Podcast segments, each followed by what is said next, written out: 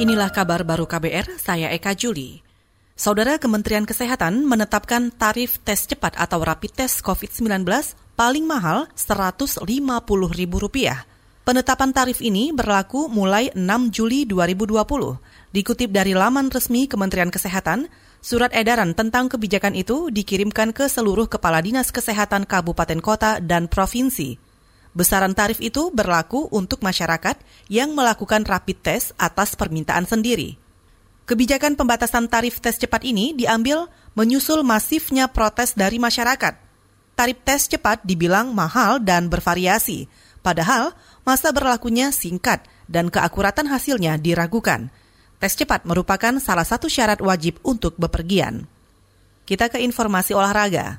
Leicester City gagal mengalahkan 10 pemain Arsenal usai kedua tim bermain imbang 1-1 di Stadion Emirates Rabu dini hari tadi.